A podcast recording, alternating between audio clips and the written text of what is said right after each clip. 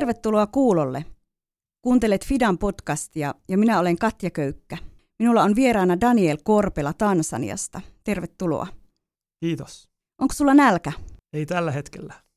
Hyvä juttu, koska me puhutaan nyt nälästä ja nälänhädästä tämän seuraavan hetken aikana. Tämmöistä tilastoa iski silmään, että kroonisesti aliravittuja ihmisiä maailmassa tällä hetkellä on yli 800 miljoonaa ja nälkäisten määrä arvioidaan kasvavan lähes 40 miljoonalla vuodessa. Nämä on semmoisia lukuja, joita ei niinku oikein edes älyä, että mitä se tarkoittaa. Daniel, mitä me oikein niinku tarkoitetaan, kun puhutaan nälästä ja nälähädästä? Mistä siinä on oikein kyse? Minun mielestä se voi ymmärtää monella eri tavalla, mutta ehkä se kaikista yksinkertaisin on, että ei kerta kaikki vaan ole riittävästi ruokaa. Se ruoan puute voi johtua, että ihmiset kuolee sen takia tai sitten on aliravittuja, voi tulla terveyshaittoja. Ja se ruoan laatukin pitää olla riittävän ravitsevaa, että pystyy elämään normaalia, täyttä elämää ilman, että olisi haittavaikutuksia siitä. Että... Kerrotko ensiksi, kuka sä oot ja mikä sun matka on ollut tähän asti? Mun elämä on ollut aika värikästä tähän asti. Että lapsuus kasvoin Afrikassa, oltiin siellä 16 vuotta kaiken kaikkia Kenjassa ja Malavissa. Ja ehkä sen taustan myötä sitten näki ne mahdollisuudet Afrikassa, ne hyvät puolet, myös, mutta myös ne haasteet siellä monella on. Ja ehkä sitten sen taustan takia itse halusin sitten myös tehdä oman osuuteni parantaa sitä tilannetta. Että lähdin opiskelemaan sitten ympäristötiedettä ja kehitysyhteistyöoppia yliopistossa ja se sitten myös mahdollisti sen, että pystyn nyt tekemään töitä tämän alan tässä alassa nyt. Ja, ja FIDA mun mielestä oli, oli hieno järjestö, oli tehnyt hyvää työtä pitkää kehitysyhteistyö rintamalla ja koin, että se, se minun omat arvot kohtas FIDAN organisaation arvoja tosi hyvin. Että senkin myötä sitten halusin päästä FIDAlle töihin ja, ja koen, että se on ollut tosi hyvä kokemus tähän asti. Kerrotko vähän enemmän, että mitä sun työ ihan konkreettisesti on siellä Tansaniassa? Mitä sä teet? No kehitysyhteistyö, ne tehtävät vaihtelee tosi paljon. Riippuu vuoden ajasta ja hankekauden ajasta. Ja se päivittäiset tehtävät ei voi sanoa, että se on vain yksi juttu pelkästään. Että nyt viime aikoina uusi hankekausi alkoi 2018 alussa ja 2017 puolella oli paljon suunnittelua, paljon palaveria paikallisten kanssa, yhteistyökumppaneiden kanssa, miten me toteutetaan ja miten ja missä. Nyt me ollaan menty tässä vähän eteenpäin ja nyt ollaan toteuttamassa sitä. Ja sitten se myös siirtyy tähän hankehallintaan, että katsotaan miten, miten kaikki toimii ja kuinka hyvin. Jos asioita ei mene ihan niin kuin suunniteltiin, mitä pitää vaihtaa, että sitten päästään taas siihen pisteeseen, että ollaan tyytyväisiä ja nähdään ne tulokset, mitä me odotetaan. Että se on tämmöistä jatkuvaa hallintoa, evaluointia, suunnittelua, että työ vaihtelee tosi paljon ja se työ tuo ihan mielekkyyttäkin siihen, että ei ole pelkästään toistuvaa samoja juttuja koko ajan. Mainit tuossa, että kumppaneiden kanssa tehdään työtä. Mitäs, mitäs se tarkoittaa ja ketä nämä on nämä kumppanit? Tansaniassa meillä on, on muutama kumppani. Se pääkumppani on se helluntai-kirkkokunta, semmoinen kuin The Free Pentecostal Church of Tanzania. Niillä on vähän alle miljoona jäsentä ympäri Tansaniaa, ja niiden kanssa tehdään näitä yhteisiä hankkeita. Pidä toimii enemmän rahoittajana niissä sekä neuvonantajana, ja sitten ne hankkeet toteutetaan melkein kokonaan paikallisten työntekijöiden kautta. Ja se kumppanuus on se, että me yhdessä suunnitellaan, mitä tehdään, mitä kannattaa tehdä, missä paikoissa, ja sitten lähdetään toteuttamaan sitä, mutta niiden paikallisten resurssejen myötä. Ja tämä kumppanuus on sillä erittäin tärkeä asia meille. Se, millä meidän resursseilla päästäisiin ilman, että kumppaneita olisi aika pieni. Me voidaan tavoittaa vaan murto-osa niistä ihmisistä, mitä nyt pystytään, kun se kumppani moninkertaistaa sitä tietoa. Mitä enemmän me pystytään rakentaa kapasiteettiin niille, mitä enemmän ne pystyy ottamaan vastuuta näistä hankkeista, mitä enemmän ne omaksuu ne omaan ohjelmaan, mitä ne jo toteuttaa ympäri Tansaniaa. Että se kumppanuus on erittäin tärkeä ja se myös tuo tämmöistä kestävyyttä näihin ohjelmiin, mitä mä näen erittäin tärkeänä että hankkeen rahoitus on neljä vuotta kerrallaan, ja sitten se loppuu, mutta sitten mitä tapahtuu näille hankkeille, tälle työlle sen jälkeen. Kumppanin kautta se voi jatkua. Et mä näen siinä tosi paljon hyötyä siinä. Lyhyesti nämä oli ne, ne hyödyt ja edut. Kuulostaa tosi mahtipontiselta, mutta se mitä jäin tässä miettimään, niin on jotenkin se kumppanin motivointi. Millä oikeudella me mennään täältä lännestä kertomaan, miten jonkun pitäisi elää toisin ja paremmin? No itse on, on kokenut, että siinä ei ole ollut hirveästi ongelmia. Että ainakin tämän meidän pääkumppanin kanssa, helluntai-kirkkokunnan kanssa, meillä on ollut niin pitkä historia – että ei koeta, että me tullaan sitten tuomaan länsimaalaisia ratkaisuja niiden paikallisten ongelmiin, mutta lähinnä me tullaan tukemaan niitä, että ne voi löytää ratkaisuja niiden omiin haasteisiin. Ja se mun mielestä on ehkä se avainasia tässä, että, että länsimaissa on omat ongelmat täällä ja oma maailmankuva, mikä ei vastaa täysin sitä maailmankuvaa, mitä siellä on. Jos me pelkästään tuodaan tämä toimintatavat ja ja kulttuuri, mitä täältä Suomesta löytyy, ja yritetään tehdä Tansaniasta Suomi, siitä ei päästä hirveän pitkälle, ja on, se on ihan mahdoton tehtävä. Et meidän pitää olla kulttuurisensitiiviä, miten me lähestytään tätä työtä, ja sekä miten me sitä tote- toteutetaan. Mutta jos me ahkerasti kuunnellaan myös, mitä kumppani kertoo meille, ja ei pelkästään jyrätä meidän omaa tahtoa läpi, sillä me saadaan parhaimmat tulokset aikaisiksi. Ja siihen me pyritään. Daniel, sä vastaat ruokaturvahankkeesta Tansaniassa. Kerrotko tähän kohtaan, että mitkä tämän hankkeen tavoitteet on? Te olette päässyt kumppanin kanssa keskustelemaan asioista ja ymmärtääkseni olette yhdessä nämä tavoitteet suunnitellut. Mihin tällä hankkeella pyritään? No voin sanoa, että meillä on kaksi, kaksi strategiaa tai kaksi tavoitetta, tai voisiko sanoa kaksi toimintamuotoa. Meidän tavoite tietysti on pienentää nälänhätää ja parantaa ruokaturvaa koko maassa. Ja ne kaksi strategiaa on, on toimia keskuksien kautta ja sitten pitää koulutuksia ympäri Tansaniaan. Meillä on neljä kiinteätä keskustaa nyt, missä me toimitaan. Mwanza, Tanga, Zanzibari, Arusha ja mahdollisesti Ruo viides olisi tulossa tähän Etelä-Tansaniassa myös mukaan. Ja niissä meillä on mallipeltoja, meillä on tiivimmin yhteistyötä valtion tahojen kanssa ja me yritetään pitkäjänteisesti kouluttamaan ihmisiä, tukemaan niitä – että ne vois ottaa näitä oppeja käytäntöön omissa pelloissa. Ja näissä keskuksissa sitten, kun on muutakin hanketoimintaa, sitten pystyy pidemmän jänteisesti toimimaan siinä maanviljelijöiden kanssa. Meidän kakkostrategia on sitten enemmän tämä kumppanipainotteinen, että kirkon kunnan johdon kanssa ollaan, ollaan esitetty tämä ohjelma, miten koulutuksien kautta, minkälaisia tekniikoita voi käyttää, parantaa satoa. Ja sitten ne on ne seurakunnat, jotka on innostunut tästä, sitten ne kutsuu meidän tiimiin pitämään niille koulutus. Ne järjestää henkilökunta tai ne kuulijat paikalle, ne järjestää myös sen paikan, missä me pidetään se, onko se siinä kirkossa itse tai jossain muussa paikassa siellä yhteisössä.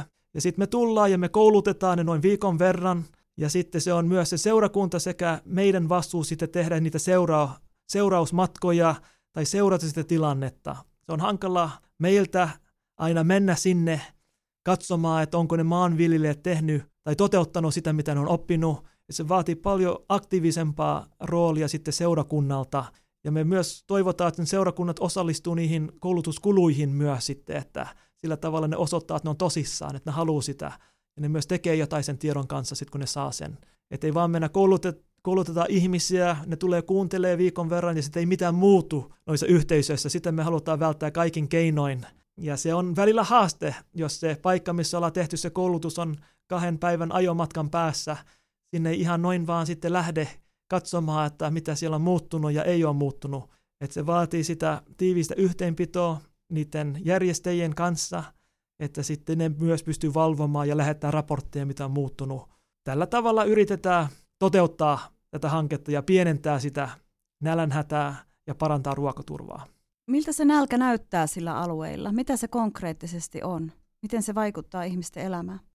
Se voi olla hankala olla näkemättäkin välillä. Mutta sitten se ihan konkreettisesti, kun keskustelee ihmisten kanssa, että joinain vuoden aikana voi olla ihan hyvä tilanne, syödään kolme kertaa päivässä, olla kerätty sato, ja sitten se voi kestää sen kolme neljä kuukautta – mutta sitten loppuvuodesta taas voi olla, että nähdään nälkää, että tämä nälkä voi olla kausiluontoista. Mistä se johtuu, koska mielikuva Afrikasta toisaalta on tämmöisenä vehreänä viljaaittana. Eikö ihmiset sitten osaa säilyä vai mistä se johtuu? Siinä on varmasti monta syytä, mutta jos mainitsen vain muutaman, että nämä maanviljelyt, nämä perinteiset maanviljelytavat ei tuota hirveästi. Ne saa tosi paljon satua niiden pellosta. Jos ne parantaa sitä, niitä menetelmiä, saa enemmän, että se maaperä olisi hedelmällisempi, sillä saa sitten, voi moninkertaistaa sitä satoa. Ja että se sato on vaan niin pieni, että se vaan kestää sitten muutaman kuukauden ja sitten se on kaikki syöty. Toinen on sitten ilmastonmuutos, on ollut pitkään nyt globaali agendalla, ja se näkyy ihan konkreettisesti myös Afrikassa, että ne sateet on tosi arvaamattomia nykyään. Ne alkaa myöhässä, tai ne ei tule ollenkaan, tai sitten tulee liikaa sadetta, ja sekin on sitten haittapuoli, että, että maanviljelijät ei oikeastaan tiedä enää, milloin niiden pitäisi istuttaa, niiden pellot, milloin ne sateet tulee, ja se aiheuttaa tosi paljon haasteita. Tuntuu, että on vähän selviytysmoodissa moni, moni ihminen ja moni perhe, että ne vaan yrittää selviytyä seuraavaan päivään, seuraavaan satoon, ja sitten jos, jos ei, ei tule sitä, että siinä on heti kriisi päällä – ja heti näkee nälkää. No mitä konkreettisesti heille sitten opetetaan? Me opetetaan tosi yksinkertaista maanviljelystekniikkaan. Kateviljely on se pää, pääperiaatteet, mitä siitä tulee. Sateet on yleensä se rajoittava tekijä siinä sadon määrässä, että se kateviljely peittää sen maan jollain biomassalla, organisella materiaalilla – sitten suojelee sitä maaperää ja ne sateet, mitkä tulee siihen, sitten myös imeytyy syvemmin ja hyödyntää kaikki ne sateet, mitä tippuu siihen peltoon. Että tämän yksinkertaisen tavan kautta pystyy sitten paremmin hyödyntämään ne sateet. Jos, jos ne on ihan täydellisiä, voi olla, että ne saa jotain satoa, että ei kokonaan se sadekausi mene ihan täysin pilalle ja ei saa mitään. Että sillä se voi auttaa ihmisiä kuitenkin saada enemmän ruokaa tai sitten saamaan jotain ruokaa, jos on huono kausi. Ja se on tosi käytännönläheisiä oppeja, mitä kuka tahansa voi melkein tehdä, missä vaan.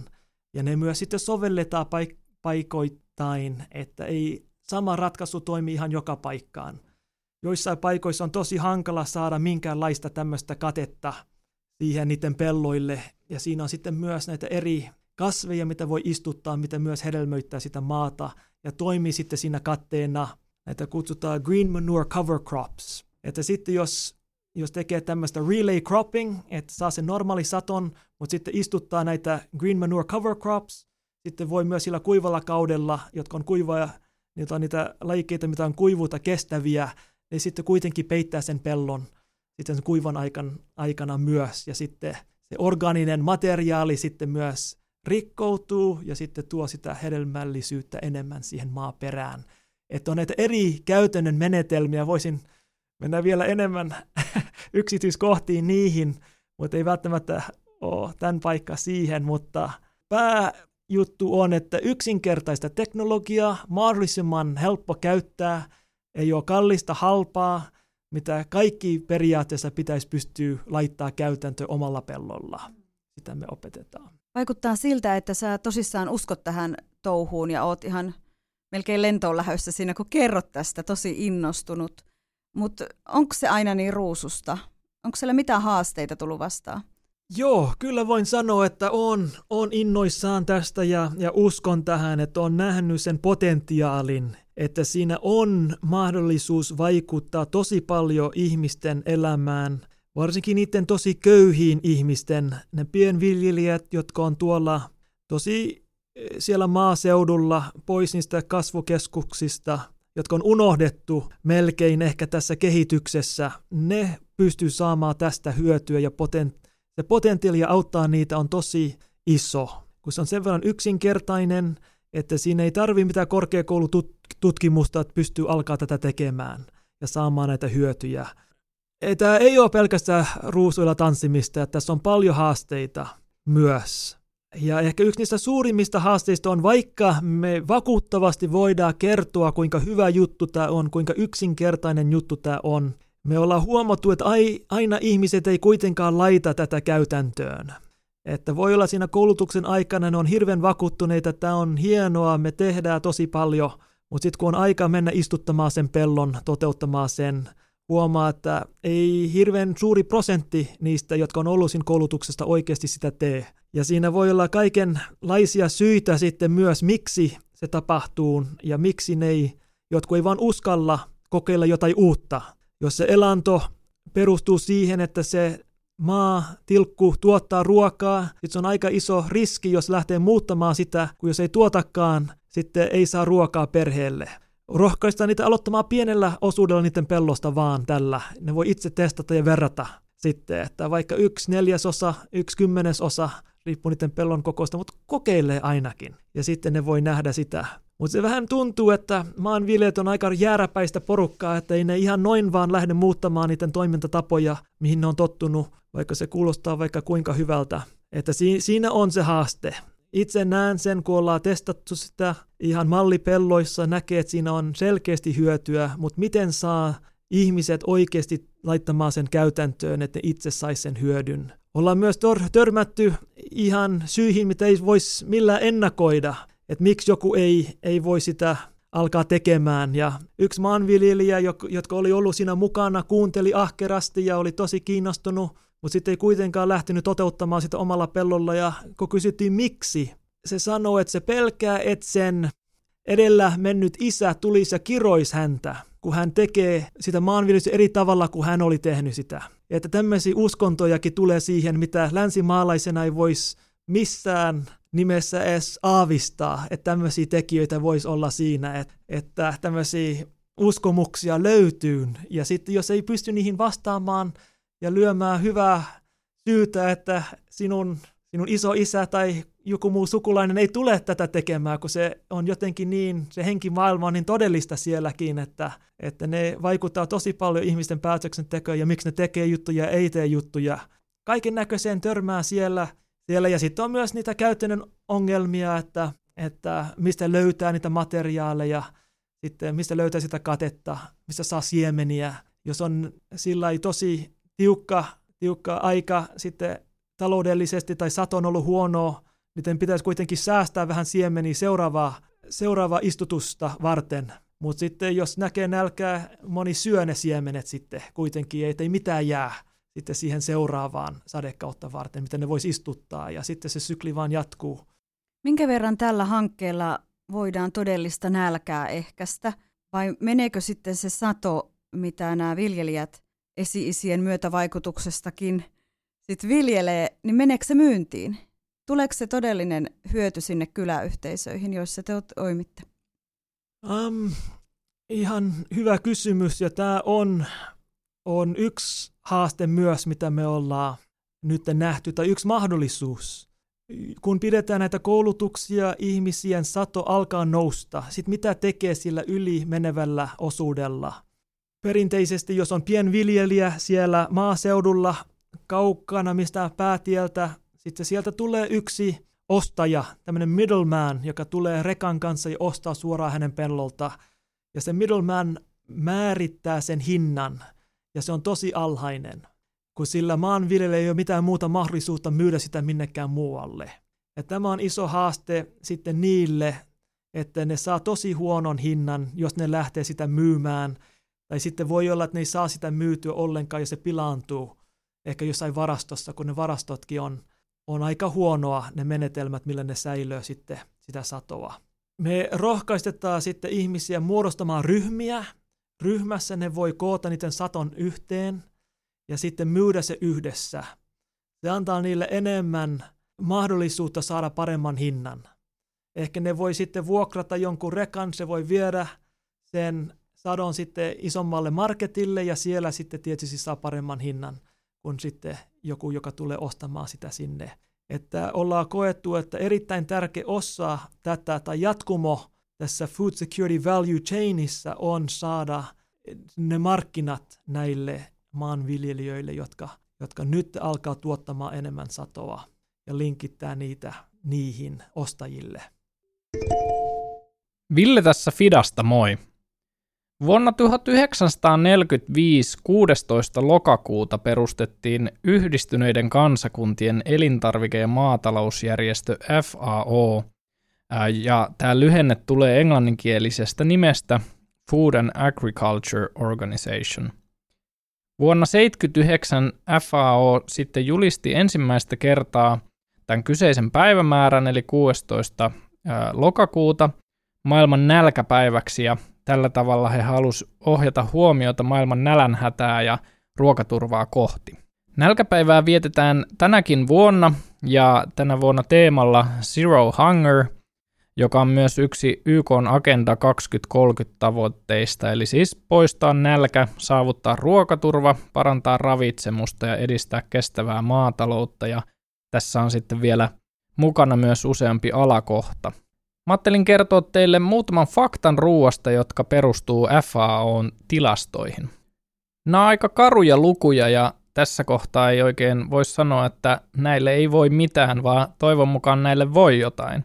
Mutta tosiaan niihin faktoihin. Eli maailmassa tuotetaan ruokaa niin paljon tällä hetkellä, että se riittäisi koko maailmalle, mutta se ei vaan jakaudu tasaisesti. Ja tämän takia noin 815 miljoonaa ihmistä näkee nälkää. 45 prosenttia maailman lapsikuolleisuudesta johtuu aliravitsemuksesta, ja toisaalta samaan aikaan 1,9 miljardia ihmistä maailmassa on ylipainoisia, ja 3,4 miljoonaa ihmistä kuolee vuosittain ylipainon takia.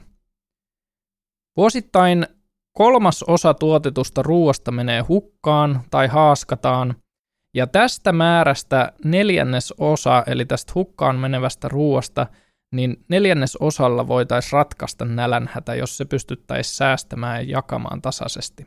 Hukkaan menevän ruoan arvo on vuosittain maailmassa noin 2,6 triljoonaa Amerikan dollaria, eli ihan älytön määrä. No mitä sitten jokainen voisi tehdä tämän asian eteen, jota, jotakin pientä? Tässä muutama vinkki. Älä heitä ruokaa hukkaan, osta ja tee ruokaa vain sen verran kuin syöt ja tarvit, osta paikallisia tuotteita, valitse kestävämpi ruokavalio, osta luomutuotteita, pidä ympäristö puhtaana – käytä vettä säästeliäästi. Ja muista, että parasta ennen päiväys ei välttämättä ole viimeinen käyttöpäivä. Voit jakaa myös aiheesta eli ruoan hävikistä ja nälänhädästä omissa viestintäkanavissa, omissa somekanavissa. Ja ennen kaikkea sä voit vaikuttaa sun päätöksillä ja viestillä myös meidän omiin päättäjiin. Me tietään, että nälkään kuolee tänä päivänä ihmisiä ja jotenkin tämä haaste on ihan hurja ja te olette selkeästi löytänyt nyt sitten myös keinoja iskeä siihen haasteeseen ja olette ruvennut siellä Tansaniassa muuttamaan toimintaa kumppaneiden kautta. Miten mitataan onnistunut hanke? Mitä pitäisi tapahtua, jotta voidaan sanoa, että Suomen verorahoilla on saatu aikaiseksi jotakin järkevää muutosta? Kai yksinkertaisesti ja raportteihin, miten me mitataan, on se sadon määrä. Jos se sadon määrä nousee, sitten voi sanoa, että jollain tavalla on onnistunut tässä tehtävässä. Me halutaan, että ihmisillä on enemmän ruokaa, miten ne voi syödä, miten ne voi myydä. Ja varsinkin, jos me voidaan tuoda ne markkinat niille myös, että joku ostaa niiltä sen ruuan, että ne saa enemmän rahaa, miten ne voi käyttää muihin tehtäviin tai juttuihin. Sillä ei voi sanoa, että tämä hanke on onnistunut, ainakin tällä teknisellä tavalla. Myös miten me mitataan sitten vähän laajemmin ja isommassa kuvassa, että onko se tilanne näissä yhteisöissä todellisesti muuttunut paremmaksi. Se elämän laatu parantunut käytännössä näille ihmisille. Ja se on sitten vähän laajempi kysymys.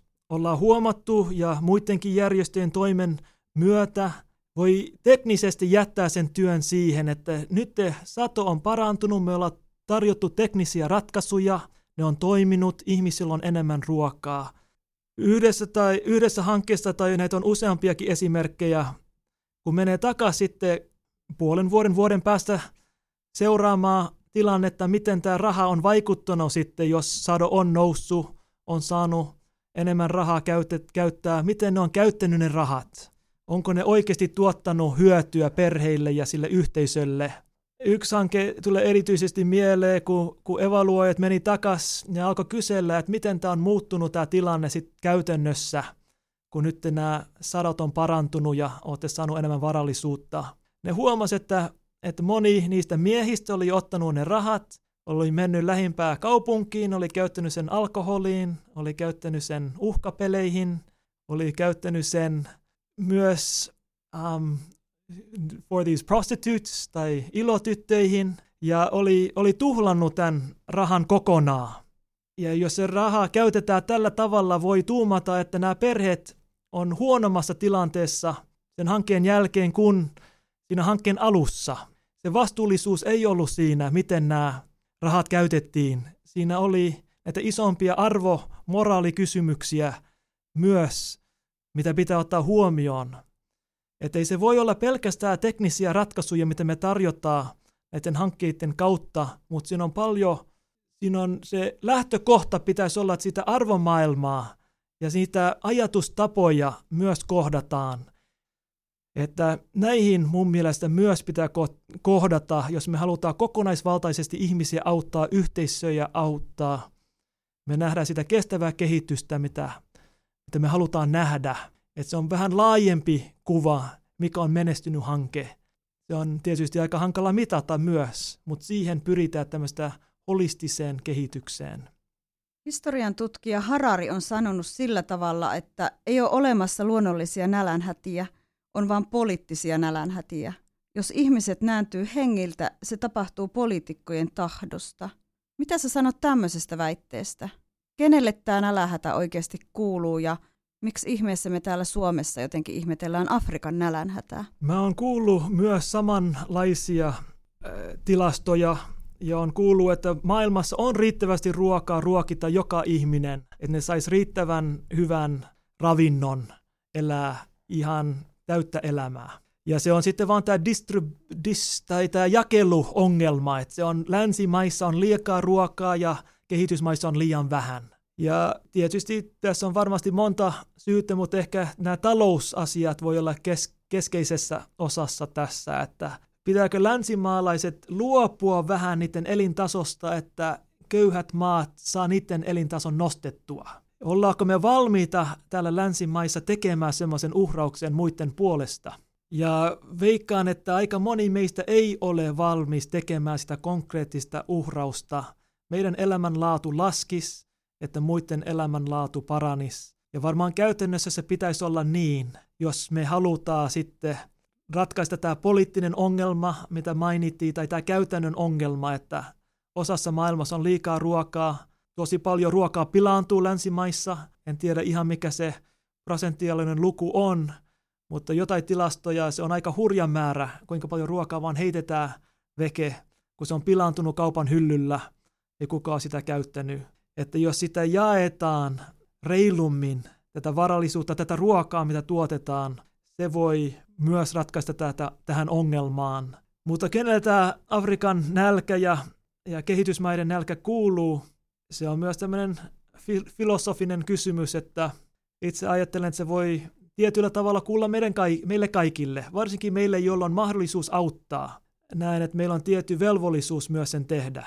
Ja lähimmäisen auttaminen mun mielestä on ihan, ihan arvostettava juttu, ja siihen kannattaa pyrkiä. Ja varsinkin meillä Suomessa on yleensä enemmän varoja, mitä me tarvitaan, ja me voidaan sitä käyttää sitten muiden ihmisen auttamiseen. Ja mun mielestä se on rahaa hyvin käytetty. Tietysti se on aina helpompi sanoa kuin itse sitten käytännössä tehdä, mutta ainakin näin teoreettisella ta- tasolla ajattelen, että meillä kai jokaisella on oma pieni osuus, mitä me voidaan tehdä, parantaa sitä tilannetta, auttaa toisia ihmisiä, vaikka ne on maanpallon toisella puolella. Daniel Korpela, sä katot Afrikan nälänhätää silmästä silmään sun työn kautta toimiessasi ruokaturvahankkeessa. Näetkö enemmän toivoa kuin epätoivoa? Kyllä, olet ihan oikeassa, että konkreettisesti näkee sen, sen tarpeen siellä. Kun varsinkin kun käy siellä kylillä vierailemassa, sitten näkee, että siellä on vielä hurjat, hurjat tarpeet ja välillä miettii, onko tässä mitä hyötyä tässä työssä, mitä me tehdään, kun kuitenkin se tarve on niin suuri ja ne resurssit on niin pienet. Että välillä tuntuu, että tässä, tässä toiminnassa ei ole sitä toivoa, ei ole sitä hyötyä, Mutta sitten välillä näkee niitä onnistumisiakin, mitkä on välillä isompia, välillä pienempiä. Että jos maanviljelijät Afrikan yhteiskunnassa on kaikissa matalimmassa asemassa, jos niiltä kysyy, että missä, missä ne sijoittuu tässä sosiaalisessa portaikossa, ne on ihan siellä pohjalla. Ja moni maanviljelijä haluaisi tehdä mitä tahansa, että pystyisi saamaan jonkun toisen ammatin, jonkun toisen työn. Et se on aina se viimeinen, jos ei mitään muuta saa, sitten olla maanviljelijä. Ja tämän hankkeen kautta me halutaan muuttaa se ajatustapa. Me halutaan tulla näille, tuoda näille ihmisille toivoa, että ne voi konkreettisesti elättää niiden perheen, kun niiden maanviljelyn ammattin kautta. Ja ei pelkästään vaan pysy hengissä, mutta ne voi saada riittävästi varoja lähettää lapsia kouluun ja ehkä ostaa talon, rakentaa hienomman talon, saada moottoripyörän tai polkupyörän ihan missä tahossa, missä lähtökohdasta lähdetään, mutta kuitenkin saada sen toivon paremman elämän, siitä paremmasta elämästä senkin ammatin kautta. Ja pikkuhiljaa jotkut maanviljelijät on huomannut, että tässä on toivoa, tässä on tulevaisuutta. Tai pystytään auttamaan itseämme, että omilla keinoilla, omilla taidoilla, omalla hiellä pystyn ruokkimaan oman perheen. Ja se myös voimannuttaa niitä henkisesti sekä fyysisesti sitten näkemään, että niillä on se mahdollisuus tehdä, että ne ei tarvitse ketään muutakaan siihen, kun niillä on nyt se tieto ja taito, että yleensä me vaan tarjotaan ihmisille tietoa ja taitoa, millä ne pystyy sen tekemään. Ja sitten on niiden oma vastuu sitten mennä sen toteuttamaan. Ja, ja mun mielestä se on tosi rohkaisevaa, kun näkee, että jotkut niihin tarttuu täysillä ja näkee sen toivon kipinän siinä, että ne saa riittävän hyvän elannon. Ja se sitten tuo minullekin toivoa. Ja, ja Afrikassa on hirveästi potentiaalia. On nähnyt jotain tilastoita, että, että 60 prosenttia maailman tai semmoista maata, mitä voi käyttää maanviljelyyn, mutta ei ole vielä käytetty, löytyy Afrikasta. On myös kuullut semmoisia tilastoja, että Afrikka pystyisi ruokkimaan koko maailman, jos tehokkaammin, paremmin viljellä, viljeltäisi sitä maata. Että kyllä minä näen sen potentiaalin, että uskon, että Afrikka kyllä tästä vielä nousee ja, ja sillä voi olla aika kirkas tulevaisuus, mutta se on pitkä, kivinen, hankala polku ennen kuin pääsee sinne. Mutta yksi askel kerrallaan toivottavasti ainakin mennä parempaan suuntaan. Daniel, näihin toiveikkaisiin ajatuksiin meidän on hyvä ruveta lopettelemaan ja kiitos siitä, että tulit tähän juttelemaan näistä asioista ja tuomaan sitä todellisuutta esille, mitä Afrikassa tällä hetkellä nälänhätä tarkoittaa, mutta myös toisaalta tuomaan viestin siitä, että sille asialle on jotakin mahdollista tehdä. Mutta Daniel, sinulle kaikkea hyvää jatkossa ja mukavaa paluuta sinne Tansaniaan koko teidän perheelle. Kiitos, että olit tässä meidän vieraana. Kiitos paljon. Ja kuulijoille myös kiitos mielenkiinnosta. Seuraava podcast tulee sitten parin viikon päästä. Tervetuloa kuulolle.